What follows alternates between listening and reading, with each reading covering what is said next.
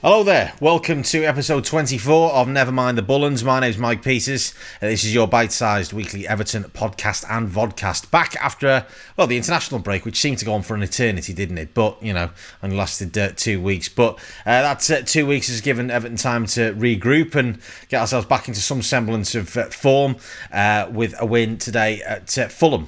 Uh, now, I mean, you know, uh, a classic Everton win in so much as it should have been completely comfortable. We made really hard work of it in the end.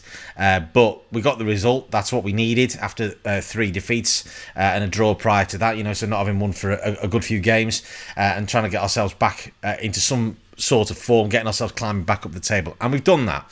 Um, obviously, not a perfect game by any stretch of the imagination. It was a bit of a game of two halves without reverting to cliche too much, but that sort of uh, describes our performance really. Uh, the first half, you know, for the most part, we were really, really good, played some fantastic stuff. Um, and the second half, we just didn't play anything at all. Uh, I've been saying for weeks on this podcast that we needed to start games quickly, and we couldn't have really started any quicker today, could we? Uh, scoring a goal inside 42 seconds. But you know, we then sort of started the second half. Well, in fact, we didn't start the second half at all. Um, and were really, really under the cosh for quite some time. In a fantastic game for the neutrals, watching uh, uh, before they have their Sunday dinner on BBC One. But for us, you know, very disappointing. We should have scored far more than the three goals that we did, and we conceded our obligatory two goals, which seems to be a almost sort of inscribed in an Everton kind of Magna Carta. Must concede two goals and try and beat teams from there.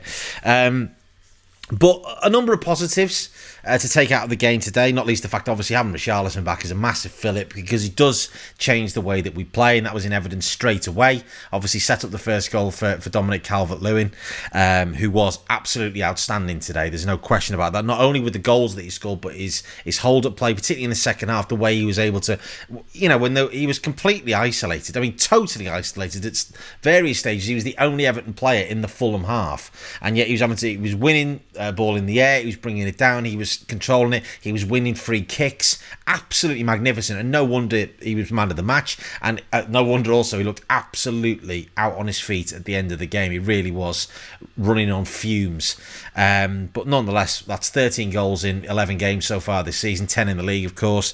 Um, and you know where would we be without him? I mean, it's you know he scored as many goals as Manchester City and Arsenal's complete teams have in the league so far this season, which is a, a brilliant sort of stat and shows um, how prolific he's been. Um, I must give mention to Alex Iwobi. He's a regular sort of bet noir of mine on this on this podcast, but because uh, he's immensely frustrating as a player because there is quality there. There's never been any doubt about the, the fact that he's got ability, but it, we've never seen it. And I, I wonder today, admittedly with the caveat of we were playing Fulham, um, and we have to bear that in mind because Fulham are so open. I mean, you know they've got a worse defence than Dominic Cummings, haven't they? In terms of it's just absolutely amazing, really, how bad they are, um, and how much they contribute to their own downfall. Not that we're in any great shakes in that department, and we'll get on to the, the defenders in a, in a moment, um, but you know, he was excellent today in that in that sort of. I hesitate to use. He wasn't really a wing back, although he was sort of playing in that position. I have to say though, that's not obviously his position, and certainly against you know you a Man City or a Liverpool or Leicester, whoever, you know, he, he, we can't have him in that position because he's not defensively minded enough. But today, he did his defensive job extremely well in terms of covering uh, Ben Godfrey, who I thought played really well today. Um, yeah, he gave away the penalty, but that was really just the fact that he, he slipped over and tripped, as did uh, the penalty taker, which was uh, an extraordinary moment, really. Um, but, uh, you know, he was really good, and his the space that he found himself in, the space that he afforded himself in, his energy levels were exceptional. Um, his use of the ball was very good. He was confident. He wanted to go past players. He wanted to attack. He was starting to dictate where he wanted the ball. And I'm thinking that's what we want to see from him on a regular basis. And it's what we've not seen from him on a regular basis. We've seen it fitfully. Um, uh, since he signed. You know, an odd game here, an odd game there, but never consistency. That is the crucial thing because I really think that he can play a role for us. There's no question about that. Um, but he's got to produce those types of performances on a regular basis. Uh, Lucas Digne uh, on the other side of the pitch, absolutely outstanding. Was almost playing as a, as a left winger for large parts of the game, particularly in the first half. Uh, and his attacking prowess, which we know so much about, was was really in evidence today. Does wonders for my fantasy league points as well because he got me two assists. Um, but he was exceptional. It just shows how crucial those players are, and it, it shows where where our fault lines are in terms of and we've know we know this in terms of that lack of depth to the squad, in terms of quality, in terms of two players for every single position to be able to come in and, and to be able to change games because we were running out of legs, and that is a concern. I know a lot of them are coming back from an international break, may only have had you know a day's training. I think Carlo was saying in the in the press conference on Friday, um, and so hopefully the energy levels will be back to where they should be uh, against uh, Leeds next week. Um, but I have to mention Yerry Mina. I was uh, surprised and not surprised in equal measure. Um, the fact that he started the game. Um, because he's been more consistent with Michael Keane or consistently with Michael Keane um, over the first uh, eight nine games. Obviously, Mason Holgate played against Manchester United, looked very very rusty. Um, even though he's my preferred choice to, to be alongside Michael Keane, uh, but I mean the goal, the first goal, Fulham goal was was such a poor bit of defending from him. We were in a good position, um, you know. We looked in a, in the shape was good, and suddenly he just ran past. I mean, he was so statuesque when he was running. It was almost like he was moonwalking. He was almost going backwards, um, and Bobby Cordova-Reid sort of shot past him, um, and you know stuck it in the back of the net. So uh, if the plan is to try and play three at the back, um, then to me it has to be Michael Keane, Ben Godfrey, and um, and Mason Holgate and Yerry Mina and, and Jarrad Branthwaite are the fourth and fifth choices there to play into that. Um, if that's going to give us that more, uh, hopefully more solidity, because we need to find that because we cannot keep expecting to score goals. I mean, next week again against Leeds, you know, we, we there's no doubt that's going to be a very open game. But we've got Burnley to come. That's not going to be an open game, and it's one of those that we're going to have to, um, you know, try and sneak a you know one 0 or a two one win. Um, so we really need to get to have that sort of basic uh, solidity in in the team.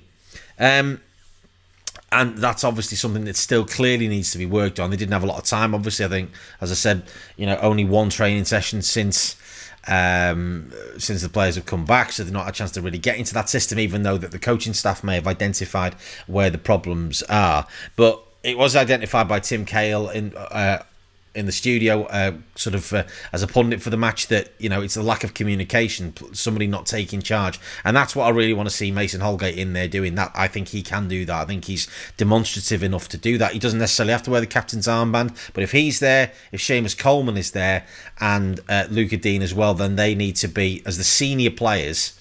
Uh, I mean, Michael Keane is a senior player, but he's a much quieter character. They need to be the ones that are saying, you know, yes, you know, and telling people where to go. And Jordan Pickford plays into that as well and telling players. So uh, it was great to see Abdoulaye Doucouré as well getting his first goal today. Uh, well deserved. I think he's deserved a, a, couple of goals already, but it was really lovely to see him get that. And just, you know, again, killing games off. We've done that quite well so far this season, but there have been games where we've allowed teams back in when we should have killed games off. Fleetwood in the in the League Cup being a, a classic example of that. And today, you know, we could have gone four one up, and then we don't have to sit there for half an hour or so uh, watching Fulham get further and further forward, getting a penalty, which they then miss, which then get the goal uh, almost straight after that, and then us sitting thinking, God, we're, we're really hemmed in here. Are we going to be able to to see this through and not having any uh, real sort of outlet ball up until the last five minutes where we did sort of uh, push on a little bit further. I thought Tom Davies did well when he came on and he added that solidity, and that's probably his role now, uh, at least for uh, the next couple of months. Um, but I think the key thing now, looking towards January, which is Hoven interviewed quite quickly, isn't it? Only five or six weeks ago, is trying to get somebody that is going to be able to deputise for Allan because, again, we're so reliant on him in the middle of the park. If he's injured for any length of time, we have got a bit of a, a problem there. Um, but, you know, irrespective of those little things, then they can all be worked on. Three points. Uh, we've stopped the rot. We've got ourselves starting to move back up the table and a couple of very winnable games uh, coming up, uh, as I say, against Leeds and against Burnley. Uh, if you want to get in touch over the next week before we get to episode 25, uh, then feel free at NMTB Pod uh, on Twitter or NMTBpod at gmail.com on the email. And until next time, come on, you blues.